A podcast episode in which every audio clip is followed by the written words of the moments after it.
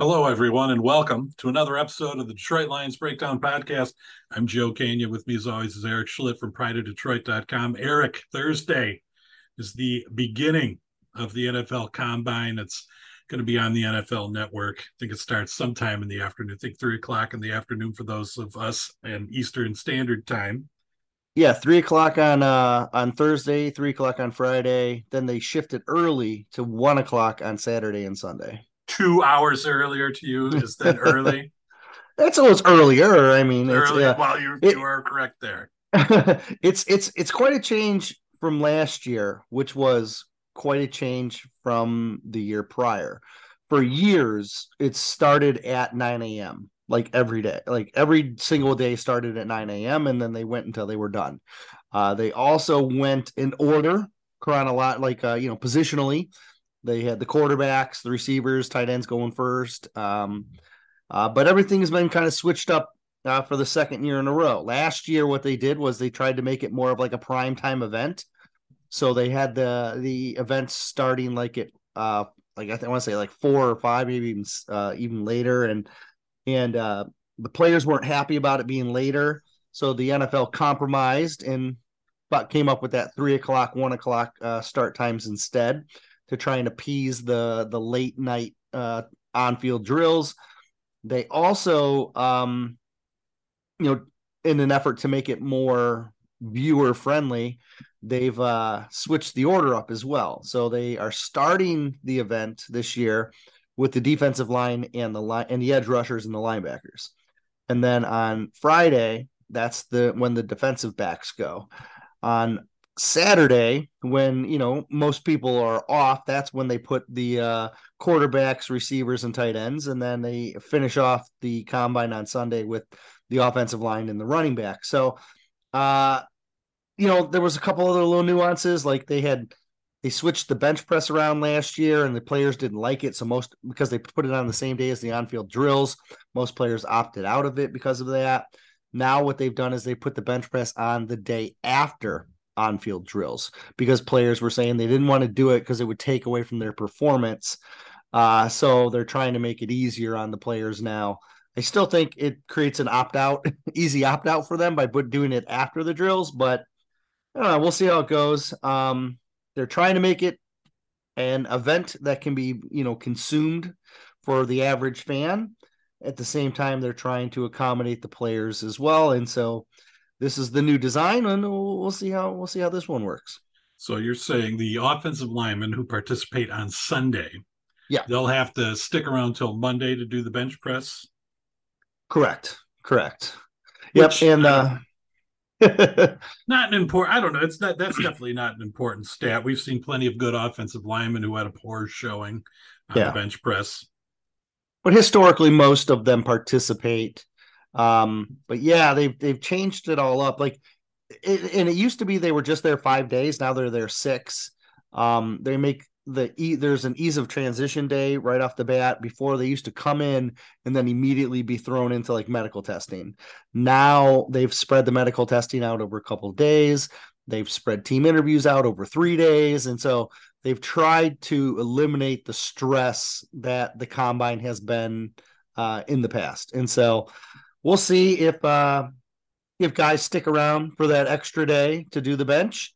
Um, the kind of carrot that they've dangled is that they're going to also be bringing these players on uh, for like television interviews and radio interviews and stuff like that. So if it's a good player, there's incentive for them to stick around and then be part of like a media soiree after they do their on-field drills. Oh, very nice soiree. Good, good word usage. So you're ready to dive right in? Yeah, yeah, yeah. Now the NFL has changed things up, and they are doing things positionally out of order. But we have a tradition Yeah. here at the at, at, at the podcast where we will we just go position by position starting with the quarterbacks some of these will go faster than others obviously and so that's where we'll start last week last time we talked about the state of the roster so we know a quarterback all the lions have on the roster is jared goff who are the guys that, that we should be keying in on during the combine if any Yeah, well, if you're team quarterback, draft a quarterback, you're going to want to pay attention to the guys at the top: Bryce Young, C.J. Stroud, uh, Anthony Richardson, and, and Will Levis.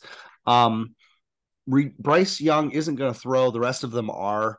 Uh, I think the the logical fit, if you're hoping for a quarterback on on in round one, is Anthony Richardson. So you want to keep a, hard eye on him. Uh, should be interesting with the quarterbacks. You're not worrying so much about, you know, are they completing passes as much as you're looking at things like uh, footwork, mechanics, um, and how they interact with others. Like if there's a quarterback that's going to be an alpha, they're going to show that alpha when they're just sitting around like you know goofing right? So uh, for quarterbacks it's such a leadership based position that the guys who stand out when they're not throwing those are typically the guys that do well you know like in the huddle and in the locker room. So those are the things you kind of want to look out for. Excuse me if you uh if if you're under the uh the assumption that they're going to take a quarterback for you know reserve purposes. There's a handful of guys on day three. They're all kind of clustered together. Um, Aidan O'Connell from Purdue is a guy that you know he's he's pretty accurate, so that would make sense. He's tall, accurate, it would fit with the Jared Goff mold. Um, Jake Haener from Fresno State is, uh, I think we've mentioned him before as a guy who has who could probably like start for you if you needed uh, like a spot start. Um, and then there's going to be a handful of other guys that are like, you know, these great college quarterbacks that who knows what they'll be in the pros, like Max Duggan, Stetson Bennett, right? And then um, there'll be a bunch of athletic guys at the at the bottom half as well, like like uh, Tyson Bagent, uh, Dorian Thompson Robinson from from UCLA, even Malik Cunningham from Louisville. Um, that that's kind of like you're going to be trying to see which one of those guys separate themselves if you're looking for a backup. Now, last season there was a lot of Malik Willis talk as yeah, you know, the draft approached, and there was a lot of stuffing Malik Willis down our throats that this guy's a, a, a first round draft pick. There, yep. Our rivals on the radio would say that like the Lions should take him, mm-hmm. instead, you know, with their first round pick, and it turns out everybody was wrong. Mm-hmm. He went in the third round, didn't play so great when he got in there, but you know, it's one year and it's neither here nor there. The Texans and the Texans Titans were on a downswing at the time. So yeah. is Anthony Richardson going through the same thing, or do you think he's a different type of player? I know maybe it's too early to tell.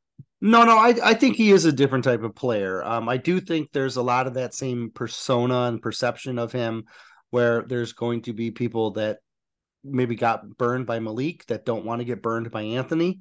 Uh, but in my opinion, when you watch Richardson, some of the stuff that he can do is special in a different way. Um, some of the technical stuff, some of the like the power arms there, the athleticism is there, but Richardson has more of it. He's bigger, he's faster. There's just there's he, he can manipulate the pocket better. Like there's a lot of these little intangibles that you can see in Richardson where you're like, wow, if he can string together all of these things, then you know when that eventually clicks for him, he can be something special. And um, I don't think I saw that as much in Malik last year. I saw a lot of good traits that you know could lead to him being a, a starting quarterback potentially, but there were there was enough nuance there that I, I did have some speculation around Malik where um, I, I think before even this point last year, I was kind of starting to back away from him. All right, flipping over to the running back position, just a recapper from last last time: D'Andre Swift, Craig Reynolds, Jermar Jefferson, Greg Bell, Jason Cabinda. Those are the guys who are under contract currently. Everybody's pushing for Jamal Williams. Even Jamal Williams yeah. is pushing for Jamal Williams to return uh, to the Lions lineup. But for the purposes of this discussion, he will not be around. So let's talk about running backs. Yeah, you have to you have to look at do, are you going to need to replace Jamal or if you're not going to replace Jamal, then you're going to need to re, maybe have a backup plan for Swift. Um, the good thing about this draft is that you have options to replace both. So if you look if if this team is confident that you know that they're going to return Williams, then they can look at some of the more agile, um, electric running backs Uh, if they don't think they're going to bring Williams back, then they're going to look for some of the more power guys. And there's a pretty even distribution of, of those stylistic guys that will be available at different points in the draft. So it's, it, I think at any point that they go into it, they might be able to find a guy that kind of fits what they're looking for. Uh, for me, I'm in the, I expect them to draft a, uh, a D'Andre Swift uh, insurance plan. A guy who, if Swift gets hurt, can step in and fill that role. A guy who could potentially replace him. Um, at the top is, of course, Bijan Robinson, who uh, we've talked about previously. Um, after him is uh, Jahmyr Gibbs and uh, De'Von Achane uh, from Texas A&M. Now, Gibbs and Achane are both like legit four three running backs. Like they're going to run exceptionally well. Um, Achane is a track sprinter at Texas A&M. So he should be comfortable coming out of the stance. He should put up extremely high numbers. Um, but Gibbs can flat out fly as well. Uh, Gibbs is he. I, have written this before. He kind of reminds me of Jameson Williams, where he has like a gear that just no one else has. Uh, when he's running out there, he can turn it up or turn it down, and it looks like he's you know he's coasting when everyone else is running their best and he's still kind of pulling away from them. So they're two really interesting running backs to me that I think would be very good Swift replacements. Um, if you don't uh, end up wanting to take one of those guys, you know, either in like in the maybe the top 50, top 100, um, there are going to be other replacement guys. Uh, uh, Eric Gray is probably the closest player to D'Andre Swift. He's the Oklahoma running back. Uh, he will give you a lot of the same things Swift does. So if you're just looking for an injury type replacement, he makes some sense. He's not going to be as dynamic as Swift, but stylistically he matches. Um, uh, keep, I always pronounce this guy's name wrong. I, I mentioned him last name. Uh, my sleeper is the running back from Pittsburgh. Um, Israel Abanikanda. Abanikanda. That's what it is. Cheese o Pete's. Thank you for helping me there. Um, I'm not 100 percent sure that's right, but me sounding it out in my head, that's what yeah, I think it is. Abanikanda is is correct. Um, I like him a, a, quite a bit. Um, I think he's got speed. He's got juice. He won't turn 21 until uh, training camp, so he's going to be still very young. Uh, I think you can get him at the end of round three, maybe day four uh, on day three. Uh, he's a guy who I like quite a bit. And I think he could be a very natural, like long term type replacement. Um, Spears from Tulane got a lot of hype at the Senior Bowl. He's another guy who I think could be in that in that mix. Um, and then, then there, like I said, there's a handful of guys that are more power based, like Zach Charbonnet or Bigsby. You're probably going to pay a higher price for those two guys because they're a little bit more balanced. But then you also have guys like um, Roschon Johnson from Texas, and uh, Zach Evans, Kendre Miller from TCU. These are more power based guys uh, that I think would be D'Andre, uh, that would be Jamal Williams replacements.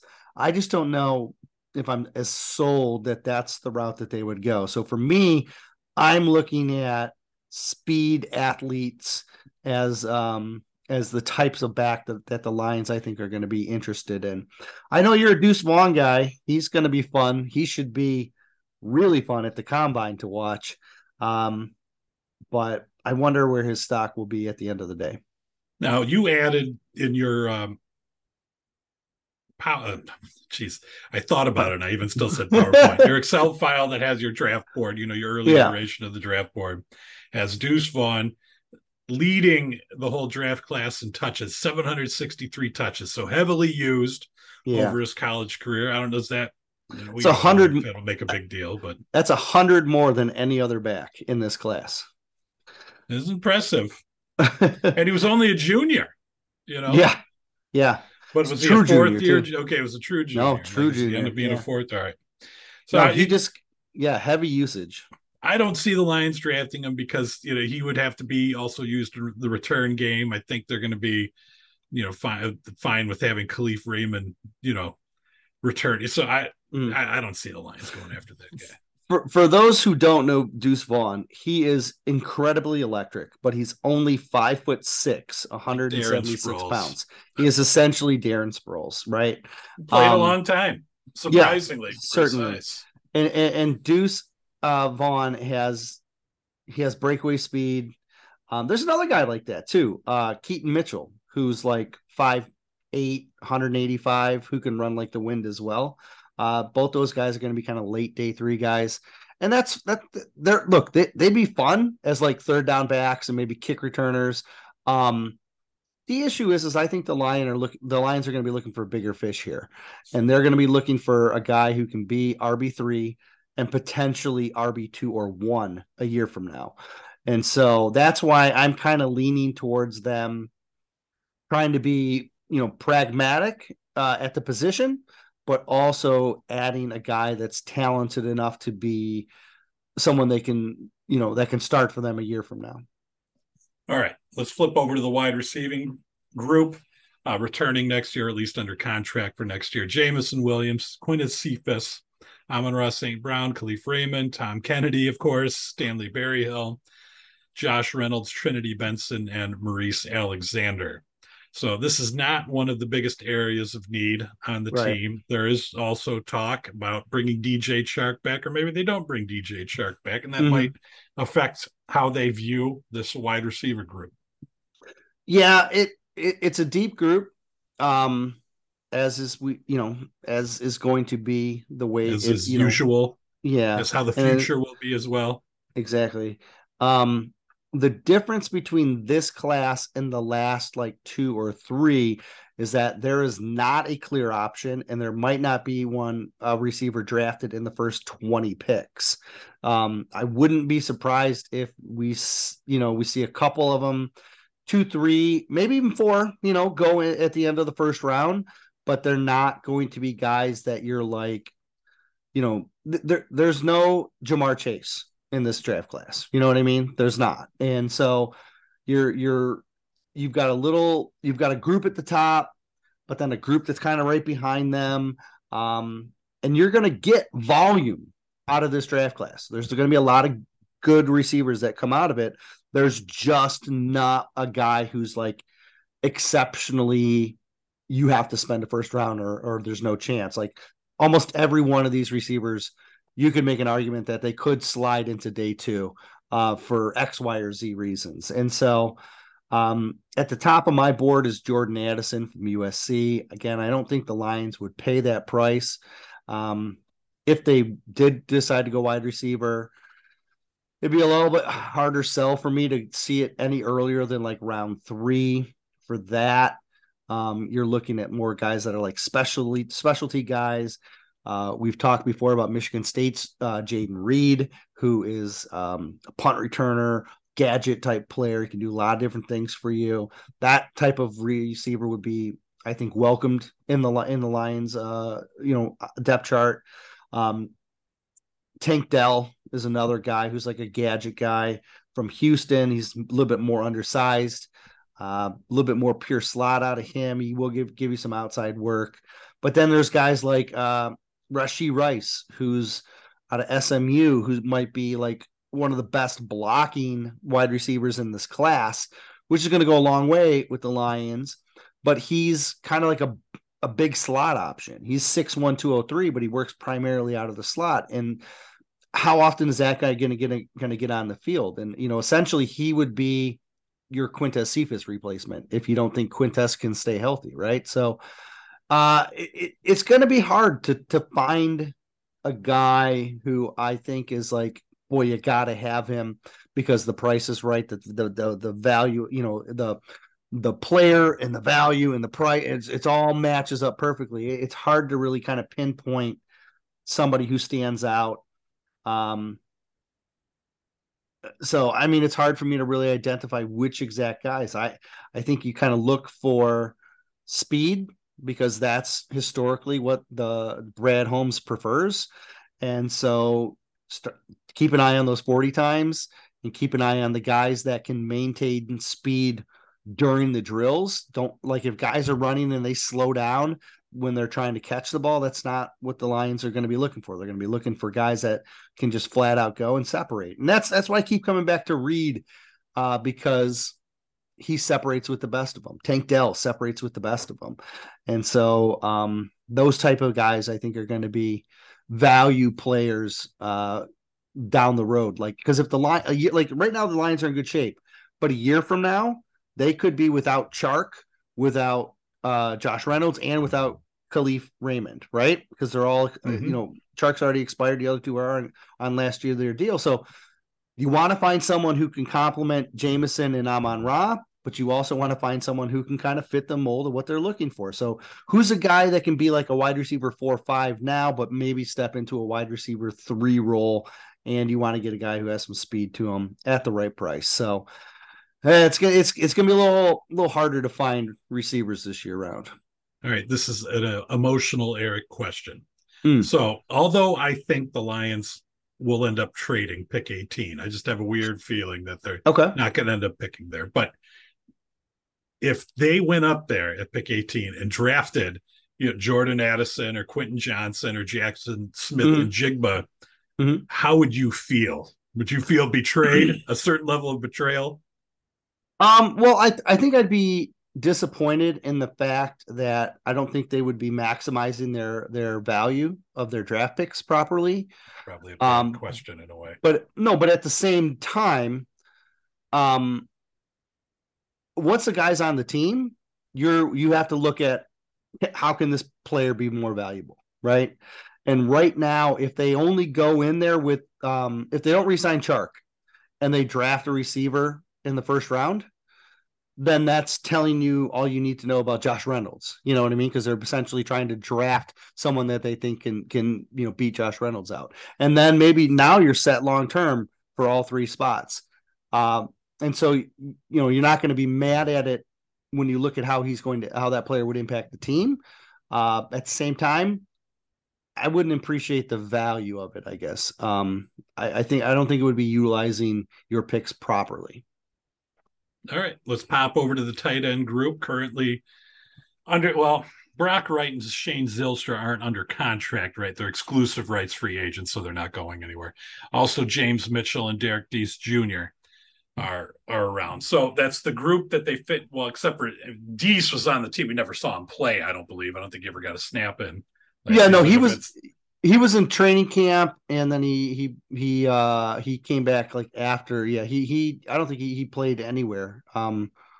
Uh, I don't think he. Yeah, I think he did. I don't think he saw an NFL snap last year. So still the rookie. Other, yeah, the other three guys though we saw heavily at the end of the season, oh, yeah. and three guys yeah. that produced at the end mm-hmm. of the year, the year, especially after the trade of TJ Hockenson. So, bearing that in mind, let's talk about the available tight ends. And there's some of your rivals out there who who may have thrown Michael Mayer to the Lions in the you know picks pick six here and there. That's kind of disappeared a little bit. yeah, look, there's there's like six tight ends that are all incredibly valuable. Um, probably all top 100 picks, maybe six all going in the top 50. That's the type of like talent they have. Um, for the Lions, though, only a couple of them would make sense. And then again, it becomes a value thing. Are they, if you're drafting a tight end, it says that you felt the position needed to be upgraded. Whereas I'm not so sure that they feel that way, or, may, or they probably wouldn't have traded Hockenson uh, to begin with. Um, Mayer is the top guy for me. Uh, you can argue there's going to be some people that are going to say like uh, Dalton Kincaid from Utah or even Luke Musgrave are maybe more talented, uh, or maybe we'll go off the board first. The difference is is that those guys are are better pass catchers, right? Whereas I think the Lions are going to be looking for people that that block, right? Like that's their primary function that they want out of their out of their tight end. So Kincaid is great. He's an excellent pass catcher, but he doesn't block very well. And so he might be a first round talent, but I don't think he's a guy the Lions would be interested in adding. Mayer would be. Mayer's a guy who is a dynamic blocker and he would be a lot of fun. But again, I, I don't think paying a first rounder is something that this regime is interested in. Um, from there, deep I- down, Dan Campbell is interested in taking tight ends in the first round, Uh, or but maybe maybe, he maybe. feels that guys like him were undervalued. it's very maybe They should never take a tight end in the first round. if he is, then he's gonna he's gonna like Luke uh Luke Schoonmaker, right? Like Right. that's a that's a blocking tight end who you could probably you're probably gonna get in rounds three or four. Um primarily a blocker, one of the better blockers in this class. Mayer, uh Schoonmaker, um Darnell Washington, the big guy from Georgia. We can, talk about him a little bit more if you want as well. Uh, those are like the top guys as far as blocking. Um, Tucker Kraft is a pretty good blocker too. Uh, but like later round guys like Payne Durham, Noah uh, Gindorf, those are guys you can get like in the sixth, seventh round who are blocking tight ends who might be able to just step in and give you what you need as well. So, um, for me, it's kind of down to like six guys. Um, if you're going to spend early, you're going you're debating between Mayer and Washington. Darnell Washington is 6'7, 265. He's probably closer to 280 if we're being honest. And he might he's going to be over six seven as well. Um, so over six seven, 265, 280 is going to end up being at.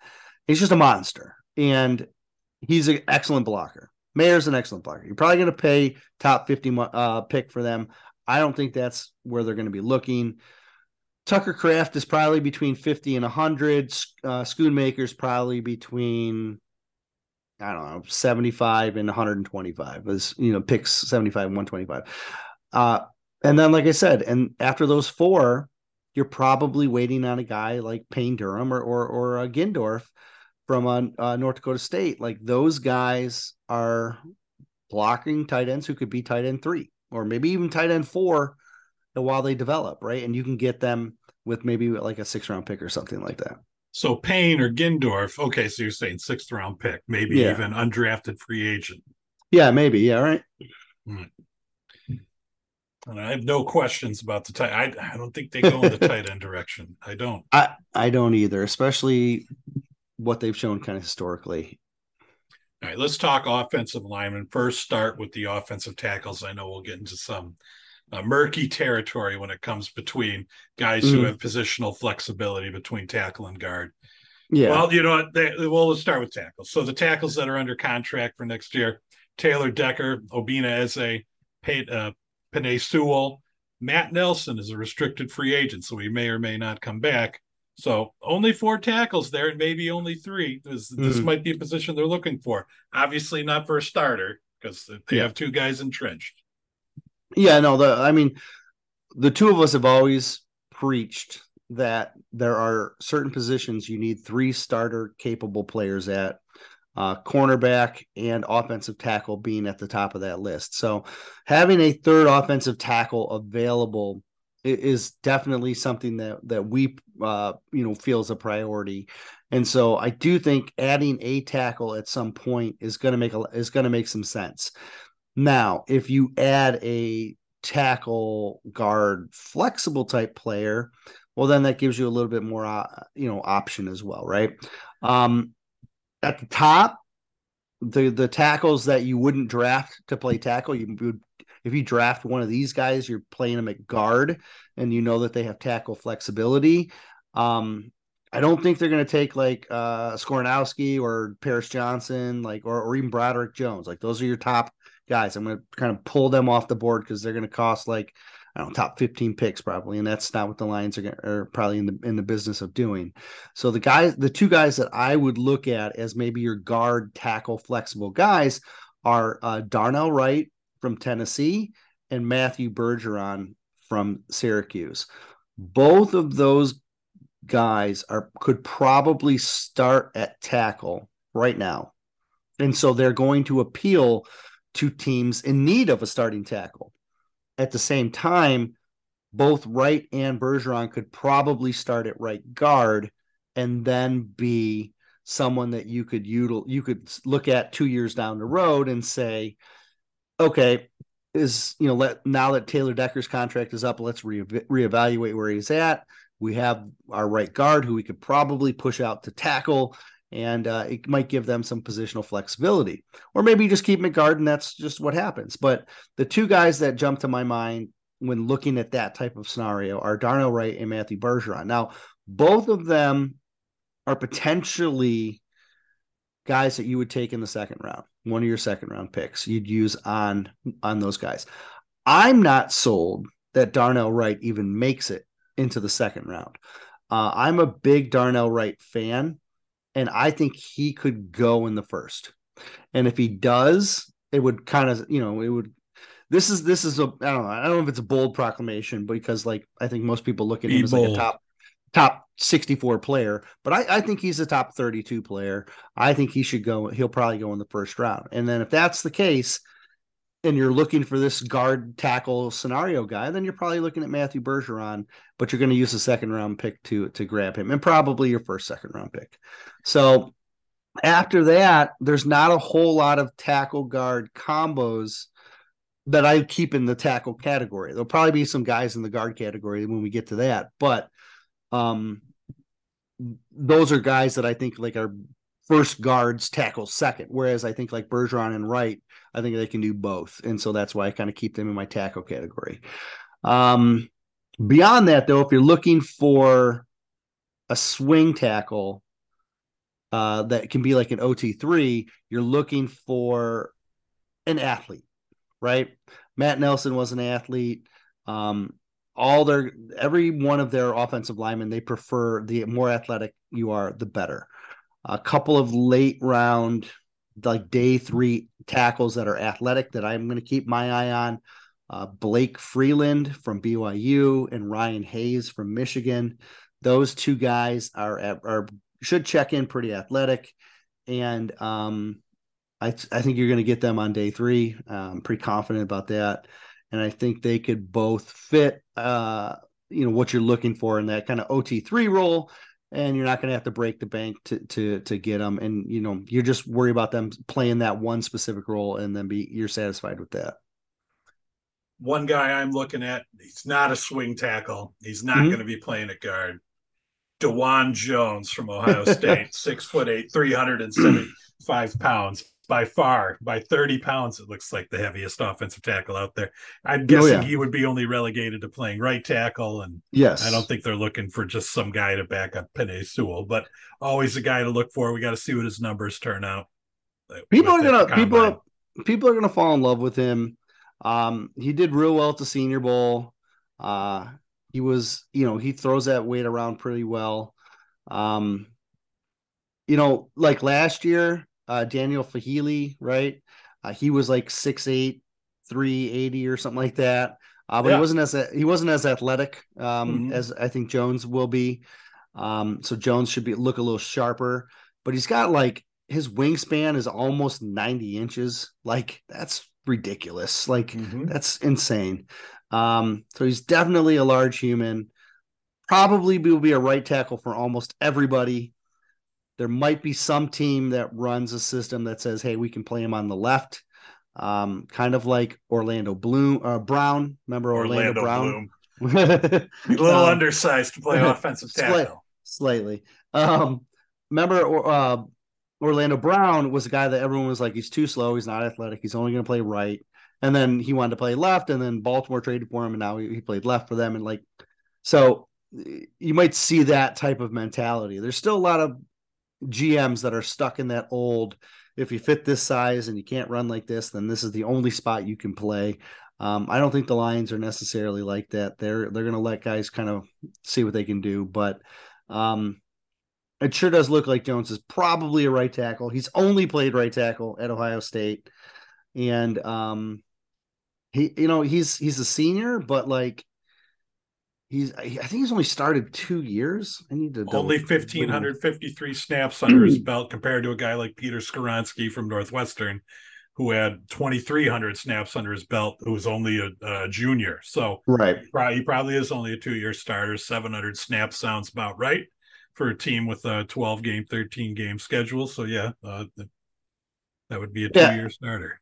He, he look he's like last year he played well. The year before when he was a freshman Um, he struggled a little bit, and so you also have to keep you have to wonder with him is he you know he has the athletic or he has the intangibles the size and uh, the athleticism but um the production uh, you know how how much production do you need uh, to be confident that he's going to translate to the NFL pretty easily? So I mean he's an interesting case. Uh, a lot of people are going to fall in love with that size though. Right.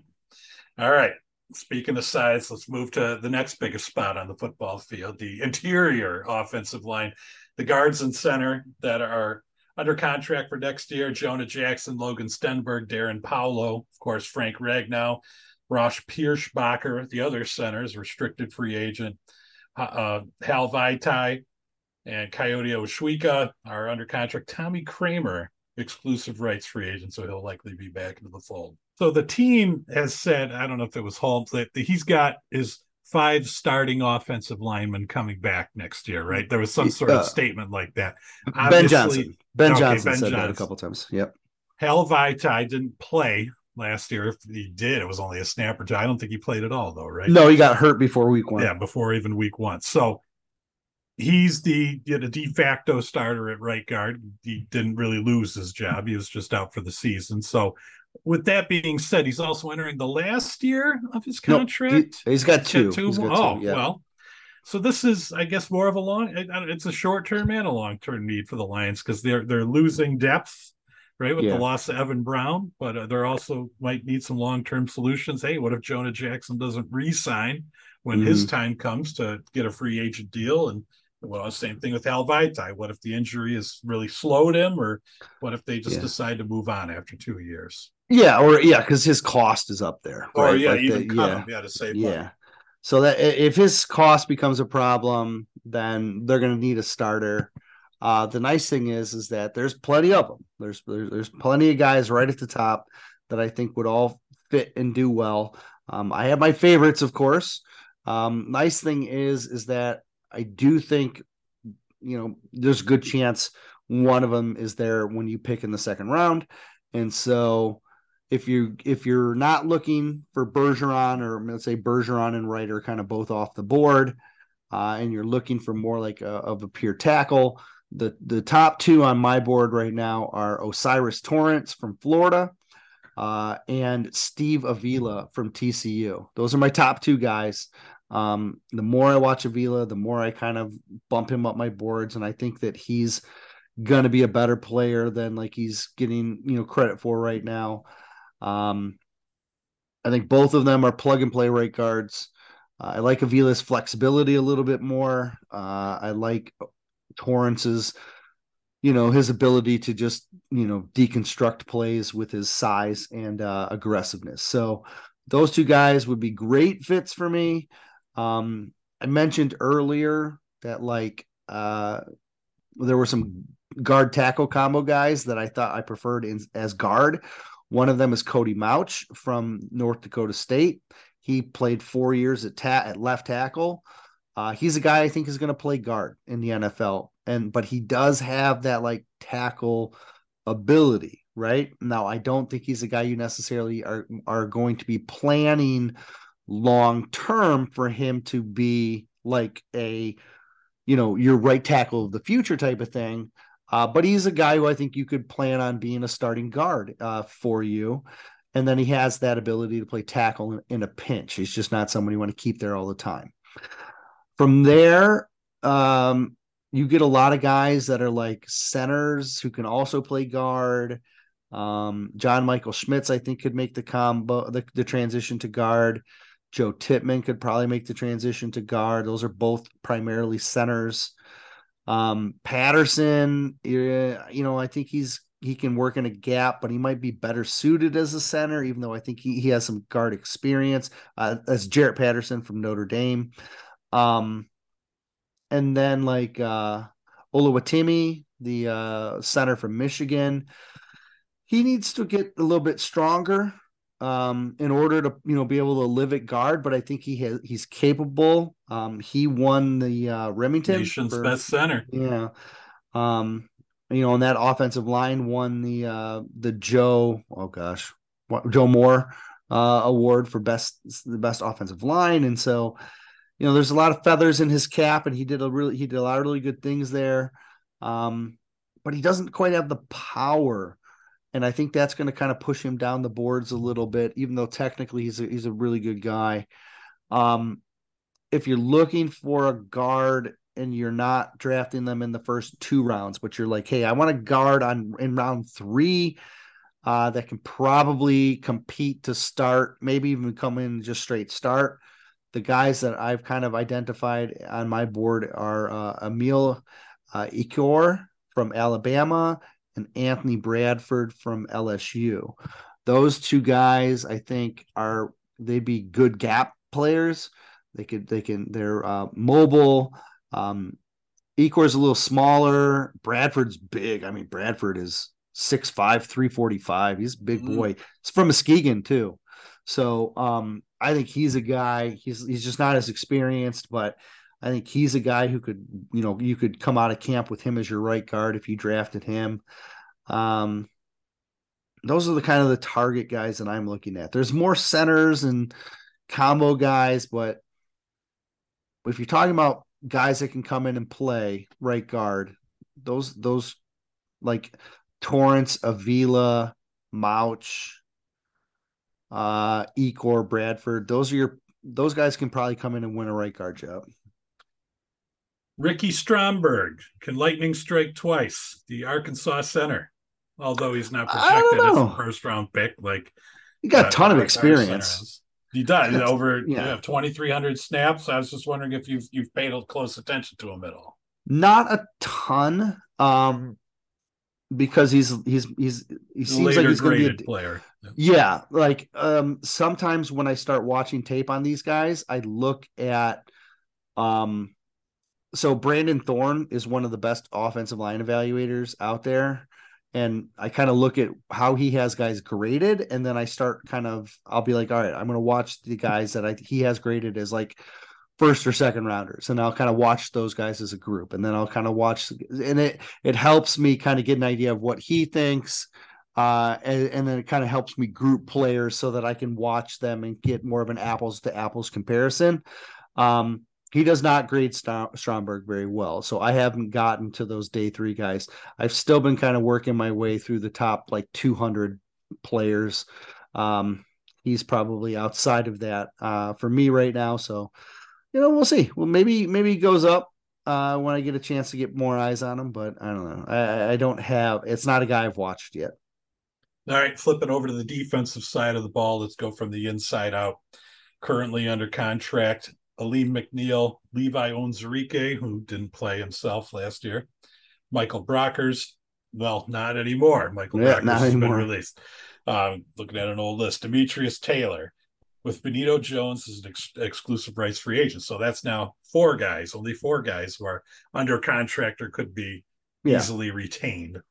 Yeah, and I th- I think with Levi, not knowing where he's at, it's almost like you're down to like three, right? Mm-hmm. And two of them are guys that are reserves or practice squad levels. And so now you're like, wow, I got one starter. Um, so yeah, they're gonna, you know, maybe they address that in free agency. If they don't, uh, they're really going to have to probably address this early in the draft for me. And it becomes a matter of do you need a, a nose because you want to keep Alim at the three? Or do you want to draft a more athletic three and then push Alim back to the nose? I think Alim McNeil's positional flexibility gives them gives the Lions the option to just take the best guy available. Uh, but they're going to have a preference. They're gonna they're gonna have like an idea of, hey, if we if if we have a three technique and a nose tackle both graded the same, we're gonna pick the guy that leaves and lean where we want him. You know what I mean? So that's what you know. We're not 100 percent sure where that's going to end up. Uh, for me, I've been looking a little bit more at nose guys because I think keeping Alim at, at, at the three makes a lot more sense. Um, but I'm not ruling out them just taking a, a three technique because those guys are, are, are awfully talented. So, um, Jalen Carter's the guy at the top.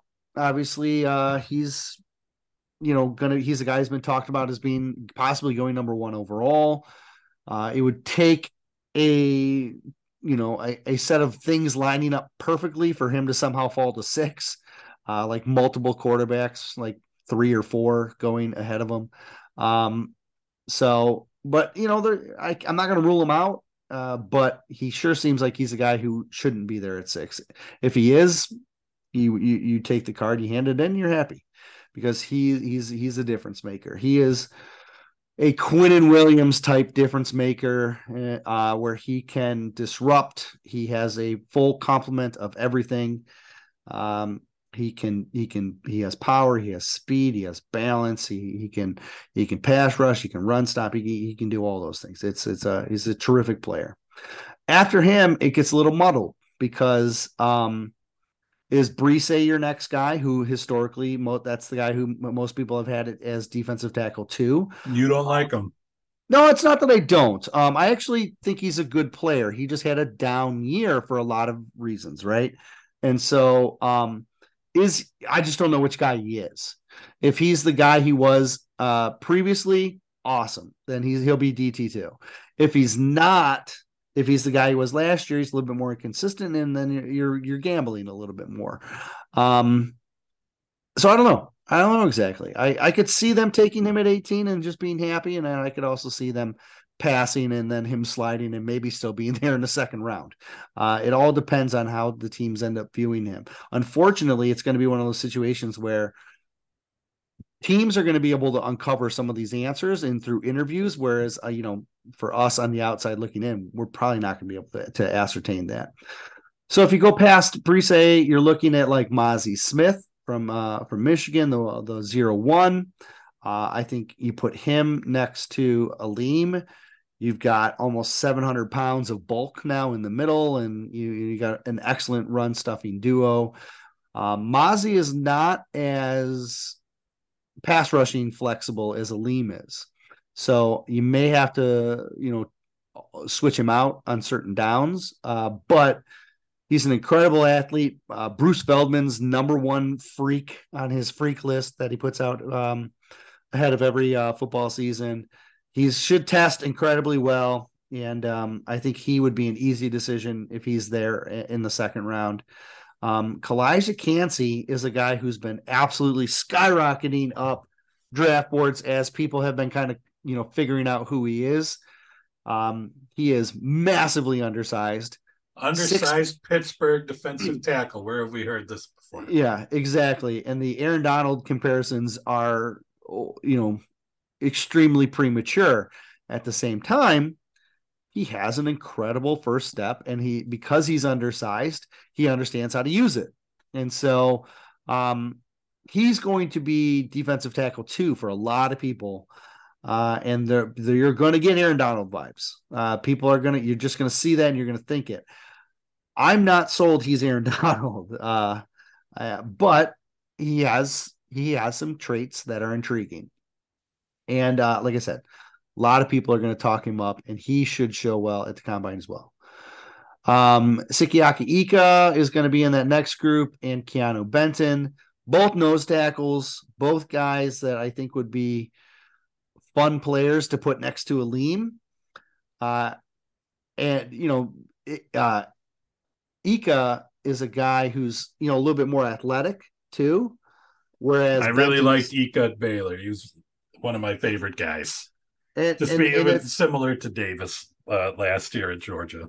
Yeah, he's just not as powerful as Davis, but he's more he he's got the athleticism. Um, he could show out really well. Uh, he would be fun.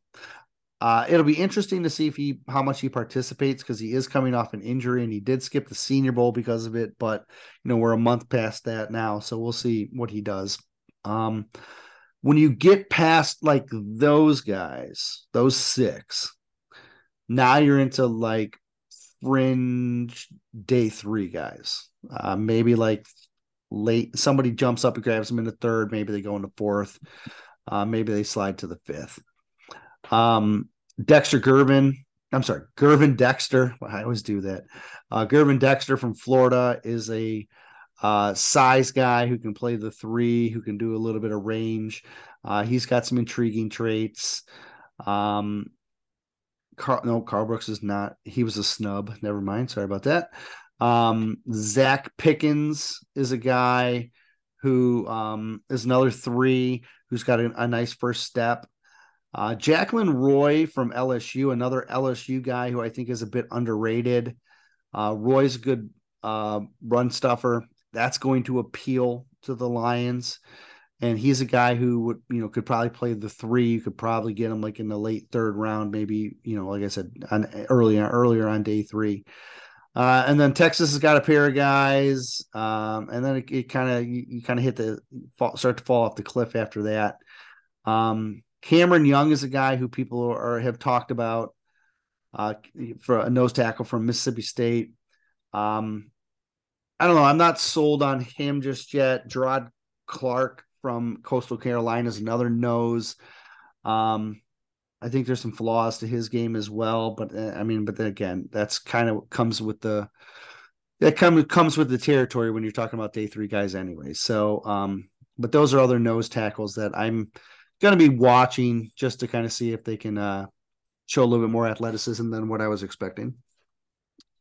Now, you know, I'm okay with with Jayden Reed. We're going going back to uh, Michigan State, right? Mm. Jacob Slade, though, I always felt was the Spartans' best defender. The Spartans' yeah. defense was always a lot better when he was on the field, and I would say that of the amongst the Spartan draftables, I'd ha- I'd ha- and I could be definitely wrong. I'd have him at number two behind Baringer. You know that that would be the guy I like. I don't know if he hmm. really fits what the Lions do. Um, you know they could go so many different ways with depth the uh the the thing with Slade though is he's going to have to prove it at Michigan State because he didn't he didn't get a combine invite. Um, okay. So he yeah, so he's going to have to show it show it in East Lansing. I think he's a guy. That's why you didn't touch on him. Correct. It. Yeah, I think he's a guy who could maybe get drafted in like the fifth or sixth round. Wow. Um, Usually doesn't happen for Spartans to go there. No, high. but but especially think, not going to the combine, like you know, being one of those guys, those day three guys. There are some snubs though in this in this class, like guys that probably should have had a combine invite. Um, Slade was right there for me. Um, Karl Brooks, who I mistakenly mentioned from Bowling Green, he should have went. Like he he could. Karl Brooks could go in the first top 100 um, and he didn't get a combine invite. So just because he went to Bowling Green. maybe, maybe he's gonna have to go be at the Ohio State Pro Day. They probably won't even have a Bowling Green. Oh, jeez, I'm not even sure. Um, you know where he's from though? He's from Lansing. Is he local? Yeah, he's from Lansing. Okay. So maybe it's a Lansing thing. Maybe they just prejudice against Lansing. well, I wouldn't think so. All right. Flipping out to defensive end or edge defender. We'll we'll, we'll consider both uh, with this discussion. So under contract for next season, Aidan Hutchinson, Charles Harris, Josh Paschal, Romeo Okwara. And then you talk about the Sam linebacker, rush linebacker, James Houston, and Julian Okwara. Those are your six that are under contract for next year. Um, so edge rusher is a bit of a debate, right? Um, it's I there. It's going to be there. That's what that's what best available is probably going to be when the Lions are picking sixth. Um, but not as big of a position of need as defensive tackle is. Correct. Maybe not even that big of a position of need. Right. It may not Period. end up being right. Exactly. At the same time, it may be that the best player on the board uh, is an edge rusher, and if mm-hmm. it is, and Brad Holmes doesn't trade out, I could see him take it, right? Like, I, so it's it's kind of up in the air. Look, if, if same thing with Jalen, our discussion with Jalen Carter. If Will Anderson happens to fall out, I think Will Anderson is a guy that you take and you just don't you don't even think twice about it. Um, Tyree Wilson, talent. I think he, he he's he's Demarcus Ware, right? Like you, you're getting a Pro Bowler potential, you know, Hall of Fame type of guy. Like I think that's who he can be Can't be. pass that up, even if it's, you have other ones that play that. Even position. if you, yes, even if you have Aidan Hutchinson and everybody else, yeah, you change your defense, you draft them, and then you're ecstatic. Um, now Tyree Wilson is getting a ton of hype. Uh, already considered like a top ten guy as it was. He's getting hype where it's rumored that some teams are even considering him based on intangibles because he's 6'6 270 um as a potential guy who could get drafted ahead of Will Anderson, which in my mind would be a bit crazy. But NFL teams do crazy things sometimes. Wilson getting hype is very good for the Lions because if somebody thinks Wilson is a better player than Anderson and three quarterbacks go in the top five, and then Wilson goes, and then let's say, then you're going to get Anderson or Carter. You know what I mean? Like Wilson getting hype is a good thing. Uh, I also think he could be a good player for the Lions if they decided that they wanted to draft him as well. The difference here is, though, is that Anderson is a polished player who has massive production in a SEC in the SEC. Like that is a translatable trait. Wilson is a guy who you're drafting on intangibles and projection and hope and, and development. He is more Ezekiel Ansah, right? Where you're drafting a guy who you're like, my goodness, this is a freak of a talent who should go in the top five, but he could also bust out, and we're not. Uh, we're, we'll see where it goes, but he sure looks like he's going to be a ten sack a year guy, like you know, like Ezekiel turned into at one point. Um, so he's getting a lot of love.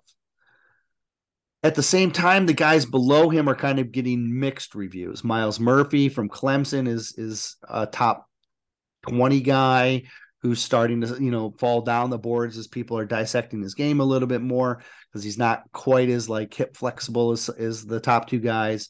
Then you have these power edge guys like uh, Lucas Van Ness from Iowa and Keion White from Georgia Tech these power guys are starting to rise as people are saying, man, this is going to work. There, this style of play is going to work in the NFL. So those five guys could all go in the first round, right? Like you could get all of them. All five of those guys would appeal to the Lions if the value is there at the at the spot that they're at. So I watch all five of them, like just to see. It's it's good to know the value of this position, anyways, because you can never have enough pass rushers. At the same time, a guy like Nolan Smith who doesn't fit the defense, he might go in the first round too. He's a the Georgia pass rusher. He's more of like a three four team guy. I don't Lions. I don't think are going to be interested in him, uh, but he's another pass rusher that could go in the first round.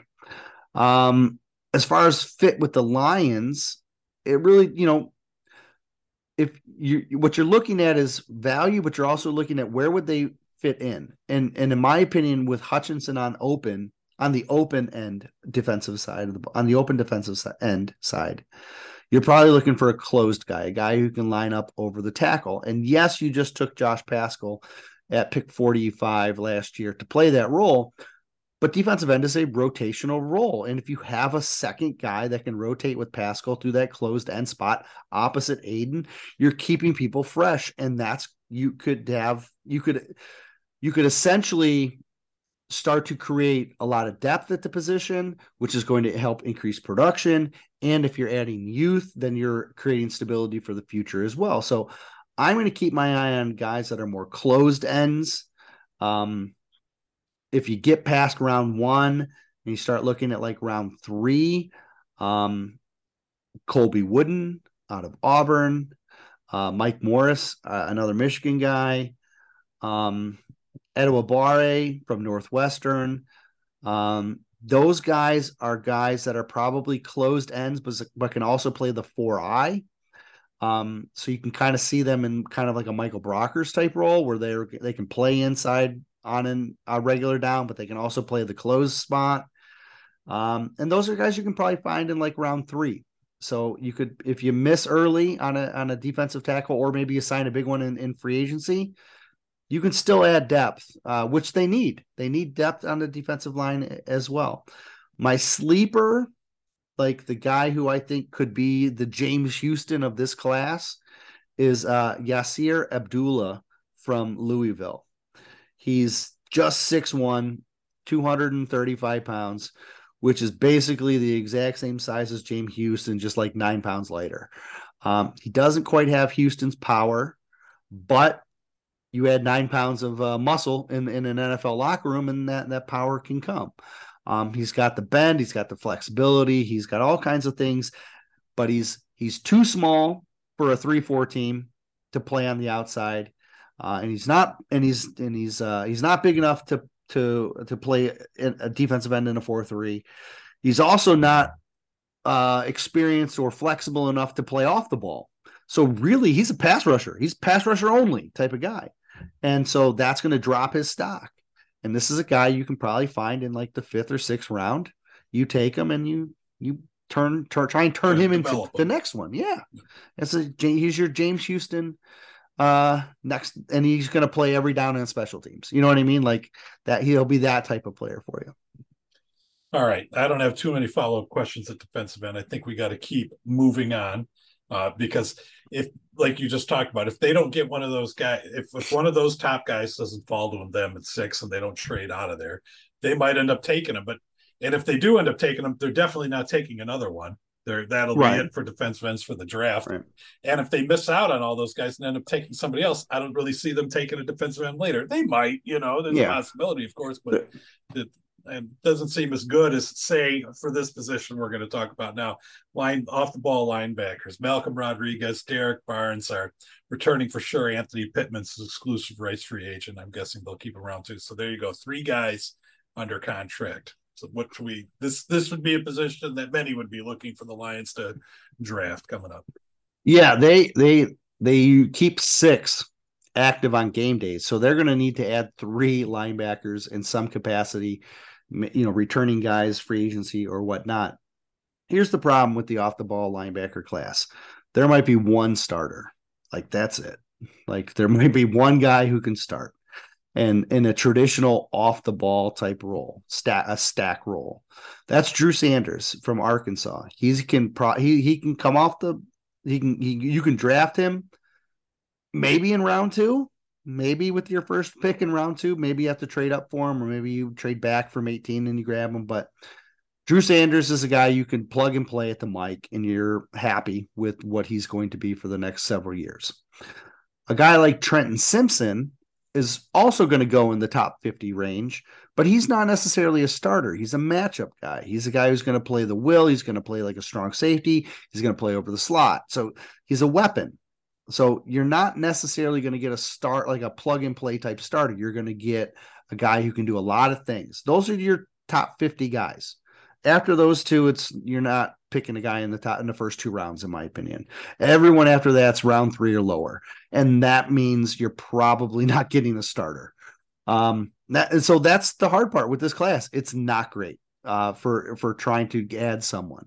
So your next best Mike is probably Jack Campbell from Iowa. Very uh, traditional uh, Mike linebacker. Yes, which means he might be a two down linebacker, which means um, you might not be a guy who you're you know you're going to want to he he's not a guy you're going to think that can stay on the field and if he's not a guy who's going to always stay on the field at least early in his career um then you know where do you draft him i mean you probably you probably don't take that guy before the third round and so he would have a chance and look with could he beat out Derrick Barnes yes yeah, I think he could beat out Derrick Barnes. Could he beat out Alex Anzalone? I don't think he could, to be honest. And that's that kind of, you know, not at least at this stage of his career. So um, I don't think Campbell's quite ready, but he's an option. After that, you get a lot of hybrid guys. Uh, uh Daiyan Henry, Henley, uh, DeMarvion Overshown. Those guys are they can play cover, they can play hang, they can play will, they can do a lot of different things, but they're not like plug and play type starter guys.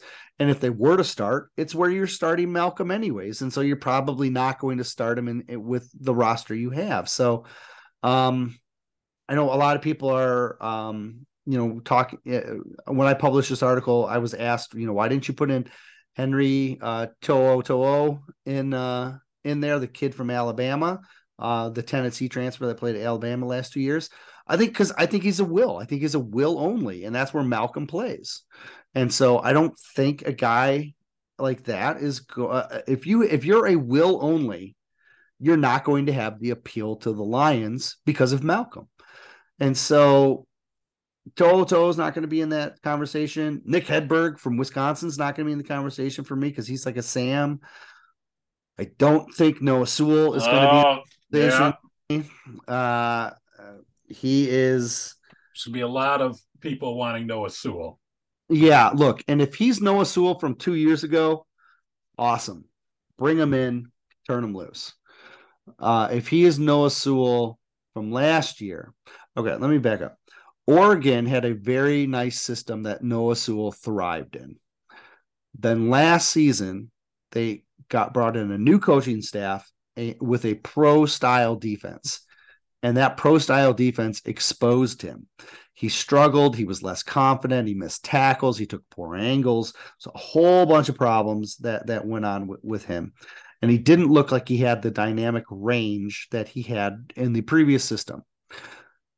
And so that should tell you a lot. It, if if you play like a two gapping scheme like the Patriots or a Patriots esque, Noah's probably going to be a good player for you. But if you play a straight kind of 4 3 or 4 2 with a two stack linebackers, he's limited. And so you're, especially what you saw from last season, he's limited. So you'd be hoping that you could tap into the player he was previously, but you'd have to gear some stuff around. You'd have to turn some stuff around for him. I think he he can be a good player, uh, but I think you're going to have to get him in the right scheme. Um, after that, uh, Cam Jones is a terrific run uh, run uh, defender. He's undersized, but he could be a Mike if you add a little weight on him. Ivan Pace is another good run defender. Uh, Anfernee Orji is a run defender. Um, you could probably talk them all, talk me into saying that all of them could eventually develop into a Mike because they're so good at run defending. Um, but I just don't know if they are. I mean, I don't. I, they're not plug and play guys; they're developed guys, and so you'd be you'd have two developmental mics unless you think Barnes is ready to take that next step. Um, and there's a handful of other guys that people are going to like and, and yell at me for not including, but those are kind of the guys like that. Um, those are the guys that I've kind of you know pegged. Right? Do they want a hybrid player? If you want one, take Overshown. I love Overshown. You want a run defender? Cam Jones is the best one uh, in, in this class. Uh, you want a Mike, and you're not willing to pay for Drew Sanders? Well, Jack Campbell's a guy you can probably take a, a, a flyer on. Thing is, what this when I'm looking at this class, this tells me you're probably going to find your starter in free agency. That's my guess. It's going to be a similar looking group of linebackers next year as they have this year. Yeah, and look, and if you don't bring back like Chris Board, you could turn Cam Jones or, or Ivan Pace into Chris Board, like like in, or you could turn Overshown into Chris Board, where he's going to be an excellent special teamer and like a you know linebacker four type of thing. Like you can do that with some of these later guys. So I'm not saying they won't draft a linebacker. I'm just saying drafting a linebacker that you think is going to start, it's it's pretty slim pickings. Cornerback group under contract for next year: Jerry Jacobs and Jeff Okudah, of course, Chase Lucas, Jaron Williams. Khalil Dorsey. Bobby Price is a restricted free agent, so he may or may not be back next year. So, one and two, uh, they'll be returning and playing and starting. Uh, but they they need to fill out the depth. Not even just depth; they need a third starter, whether they get it in free agency via trade or in the draft. Yeah, they might need a depending on what they do. think all three. they might need yeah, they might need couple starters, right? Right. Um, for me, there there's two guys at the top, and there's two guys that are going to be in the pick number six conversation. Uh, that's Devon Witherspoon and Christian Gonzalez. Gonzalez is the athlete that people are going to love, and when you listen to the national guys, they're going to say Gonzalez is, you know, the the guy that you the team should gamble on because they're talking about all 32 teams, and so they're going to be they're going to say Gonzalez is the maybe the better player, maybe the better athlete. But for the Lions, Witherspoon is the better player in my opinion. He's the better athlete. He's a better culture fit, and um, he's the guy who is just for me. He's just too perfect of of a fit. Like he's undersized, which is you know what makes him maybe not so perfect, but he brings the wood that in, in a way that doesn't makes you not question that his size is an issue.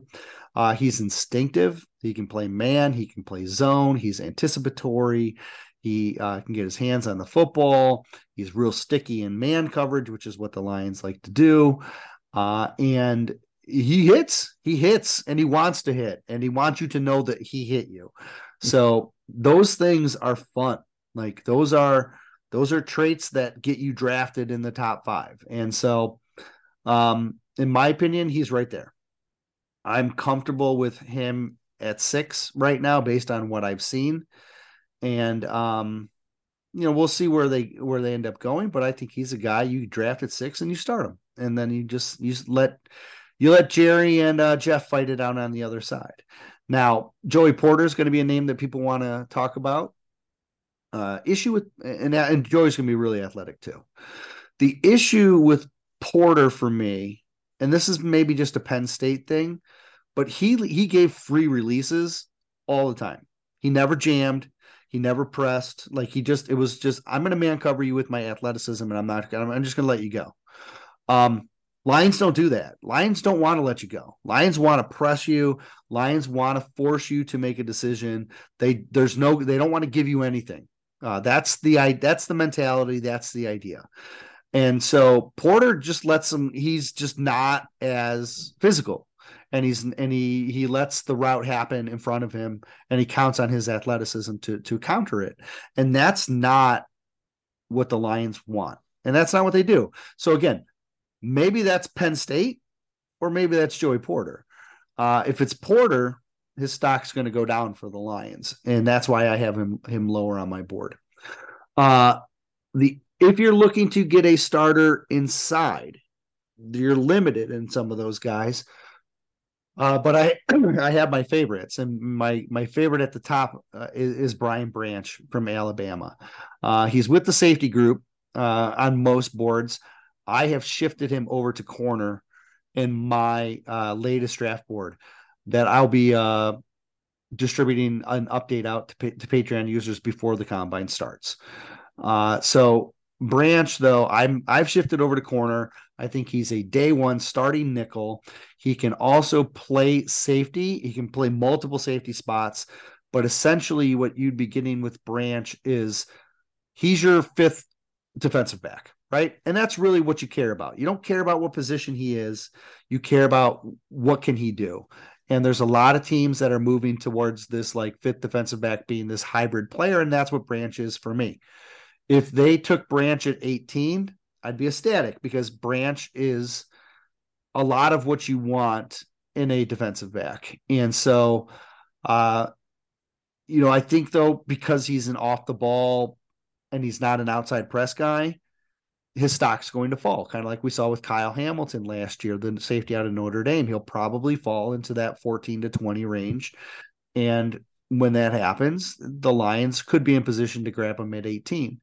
And if you take, if you told me that the Lions walk out of day one with Witherspoon at six and Branch at 18, I'd be happy because you got, you'd have two guys that are going to lock down two starting roles because I think both of those guys are, are plug and play uh, cornerbacks.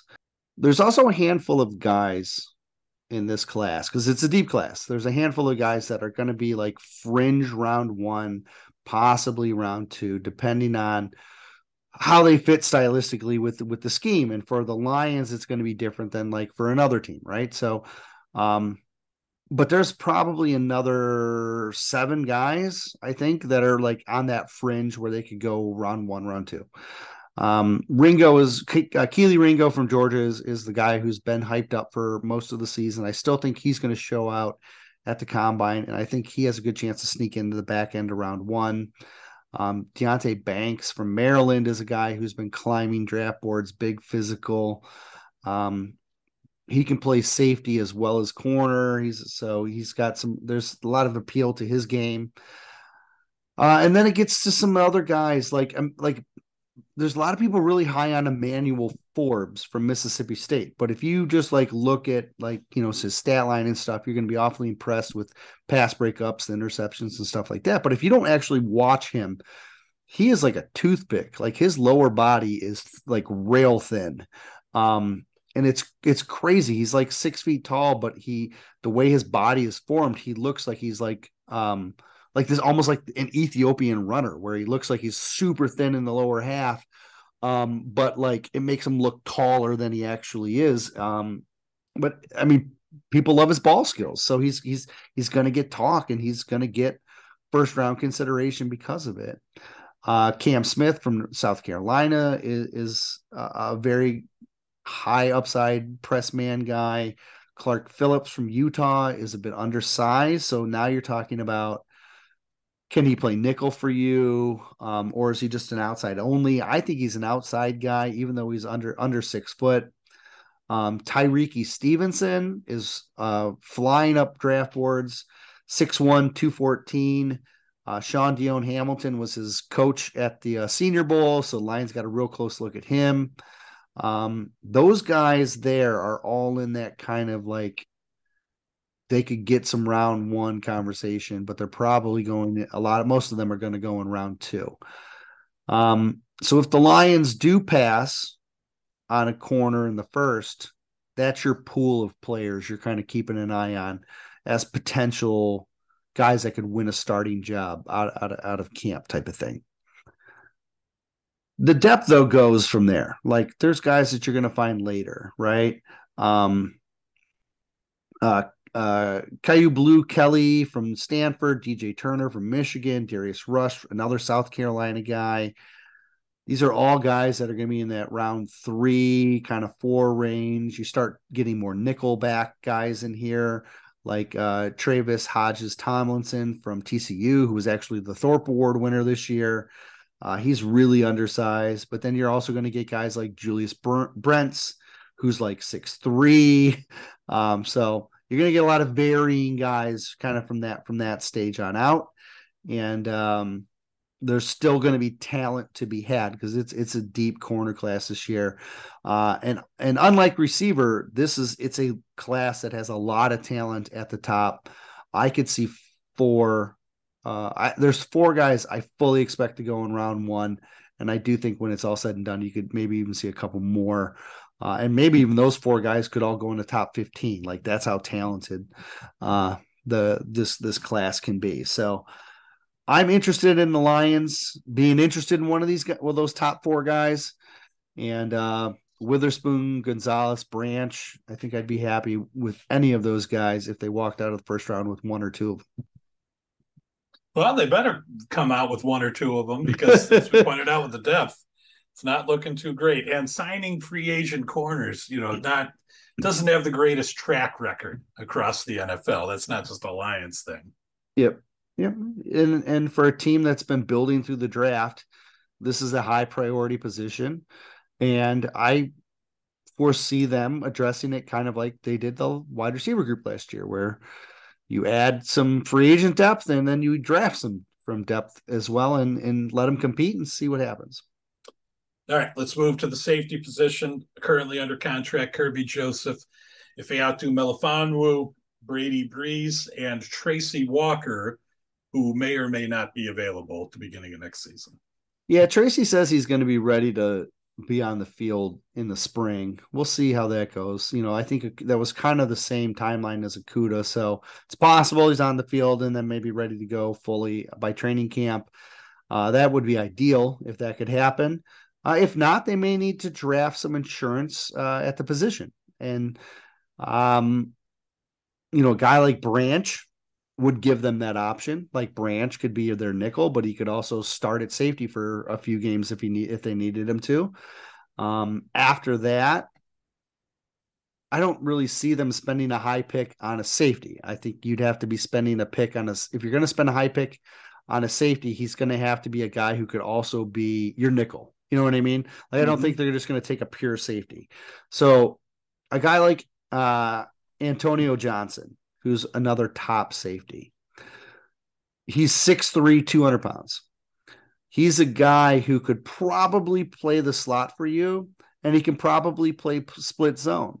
He's not your traditional like nickel. He'd be more like the Will Harris version of, of nickel, where you're you're getting a bigger defensive back who can hit and is athletic, uh, but he's not that quick twitch guy. So you're going to get kind of a similar Will Harris type of output from a guy like Antonio Johnson if you were to draft him to the Lions. Whereas like another team could draft him, play him at safety, and he'd probably be better suited. Christopher Smith from Georgia is a guy who I think could be a slot first, just like Branch, and um, uh, you know, a slot safety first, and then uh, you know, off the ball safety uh, second, like uh, a free safety single high type guy. And then um, the other guy who I think kind of falls into that nickel range is uh, Jartavius Martin, uh, who uh, from Illinois. I we've mentioned him before. He was Kerby Joseph's roommate at Illinois, and he basically took over. Uh, he uh, he's one of the safeties that played with him, and he's primarily a nickel. He can play back uh, like a back end safety role, but he's basically like a starting slot safety essentially. Um, you're going to be able to get those guys at different levels. Like Branch is a first round guy. Antonio Johnson's probably a second. Christopher Smith's probably a third, and then um, Martin is probably like a day three guy. Like so, you could get that type of guy. It, it just depending on you know what you're willing what you're willing to live with, I guess. So there's there's options, but a guy like um, Jordan Battle from Alabama, who's going to get a lot of love, I don't see them taking a guy like Jordan Battle because he's a safety only.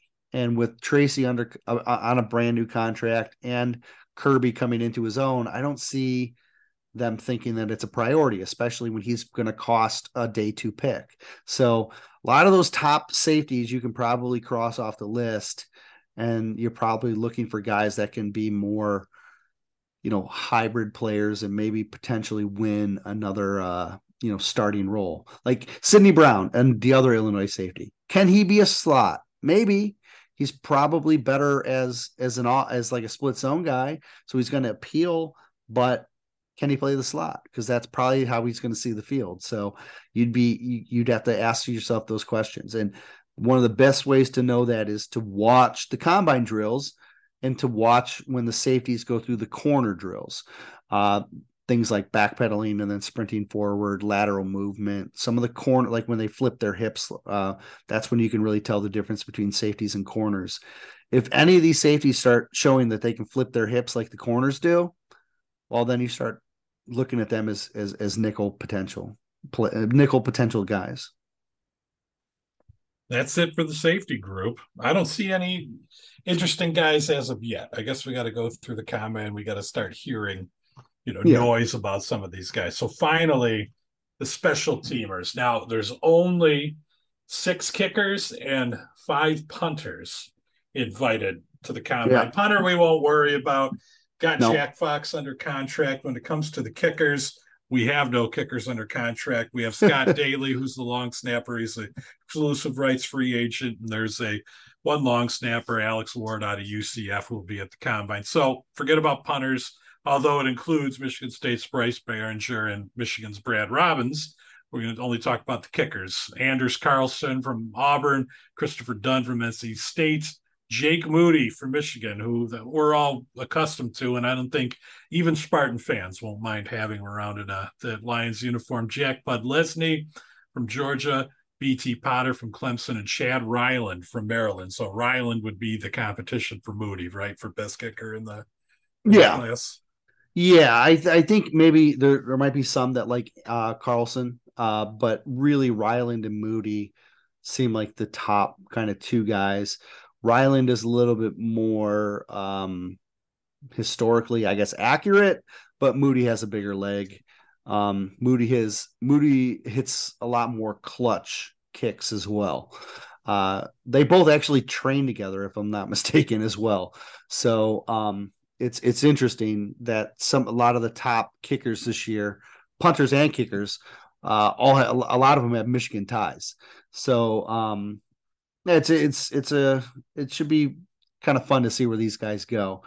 As far as the Lions go, I don't know if they're going to draft a kicker. I don't know if they if they should or if they would or if they even want to or if they'd even consider it. Um, but yeah, I do think Ryland and Moody are your are your targets to watch. Unfortunately, at the combine, they don't get a whole lot of love. The only time they get love is if they do something like spectacular in like an agility drill or something. And sure, then they're yeah. like, or one of them yeah. gets on the bench press and right, yeah, matches like, an offensive lineman. Right, exactly. Um, beyond that, they don't do a whole lot else, and so um, you're just going to have to watch tape or uh, or wait for some ranking some rankings to come out to to that to kind of separate them because there's not a whole lot of information right now which is uh not unexpected for the position. All right. That's it for the the combine preview. Uh, there is one bit of information of note. The Lions, while we've been talking, have brought in a new defensive line coach. His name's John Scott Jr. He was the Penn State defensive line coach and run game coordinator last season.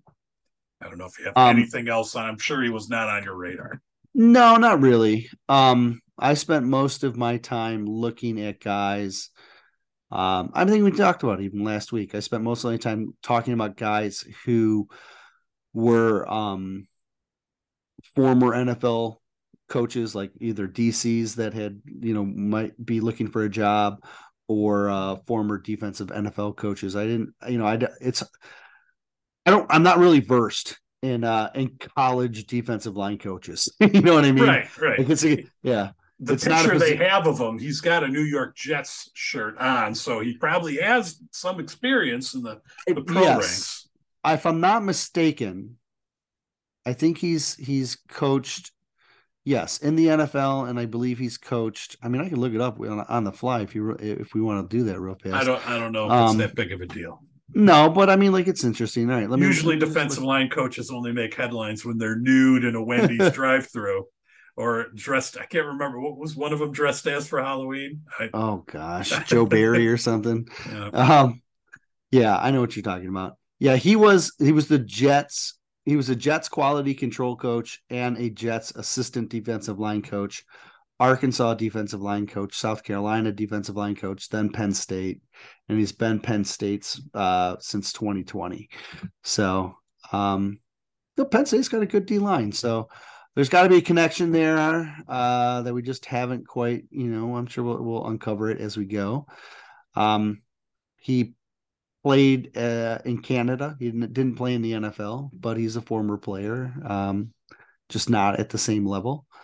Um, oh, geez, he's uh, he's pretty young. Well, yeah, he's a young guy. Young for coaches. He's uh, he's younger than me, so that's fun. Wow. That's all of them now. it seems like it's it, an right? increasing number, yeah. um, but um, yeah, we'll look, we'll do some research. We'll ask around and uh, we'll get some information on him uh, out to the masses. All right, so that's it. We have a, a, boost in some ratings first on you know from Apple Podcasts. We got yeah, Joe Free, and then I believe WKAR sixty nine updated his uh, his his um, his review because I did the bare minimum for him last week. I was slightly more optimistic than I was in previous weeks. So that was greatly appreciated, and I will I will continue to try to improve on that, unless I feel that I do not need to improve on that. he thinks longer. you're the man, Joe. He thinks you're. I know. Man. Well, I appreciate that. I, I think he's the man. No, nice. time. I think uh I think there's a lot of people out there that that share that sentiment, Joe. I uh I I know it's I I, I know that uh they enjoy our chemistry. So I'm glad that we can keep delivering as, as much as possible. And it seems like people are happy because they keep reviewing and updating. And those are all super uh, humbling things, and we appreciate it. Yeah, no, it's awesome. We have a bumps on 171 on Spotify, which is great to see too. Uh, that's it. Do you have anything else to add, Eric, before we yeah. sign off? No, the only thing is, is um, we've had a we had a bump in the Patreon people uh, subscribers, and and that's now is the time. A, that is appreciated. I um I have been working over the last you know week to really try and get some to really fine tune the board up a little bit. There's not major changes, uh, but you know you'll you know you'll get a, a visual of some of the things I talked about. Um, and I'm gonna tr- I'm gonna get that uploaded. Um, it'll it'll be in your email. Uh, I don't know Tuesday or Wednesday. We'll see how fast. If I can put it together tomorrow, I'll put it together tomorrow. Um, I got a few things to work on tomorrow, so we'll see how it goes. But I want to get it out to to to the subscribers as fast as I can. But you will have it before the drills start. Uh, I promise that. All right, that's it, everybody. Enjoy the combine coming up this Thursday. Uh, thanks for everybody out there who's listening. And until next time, let's go, Lions.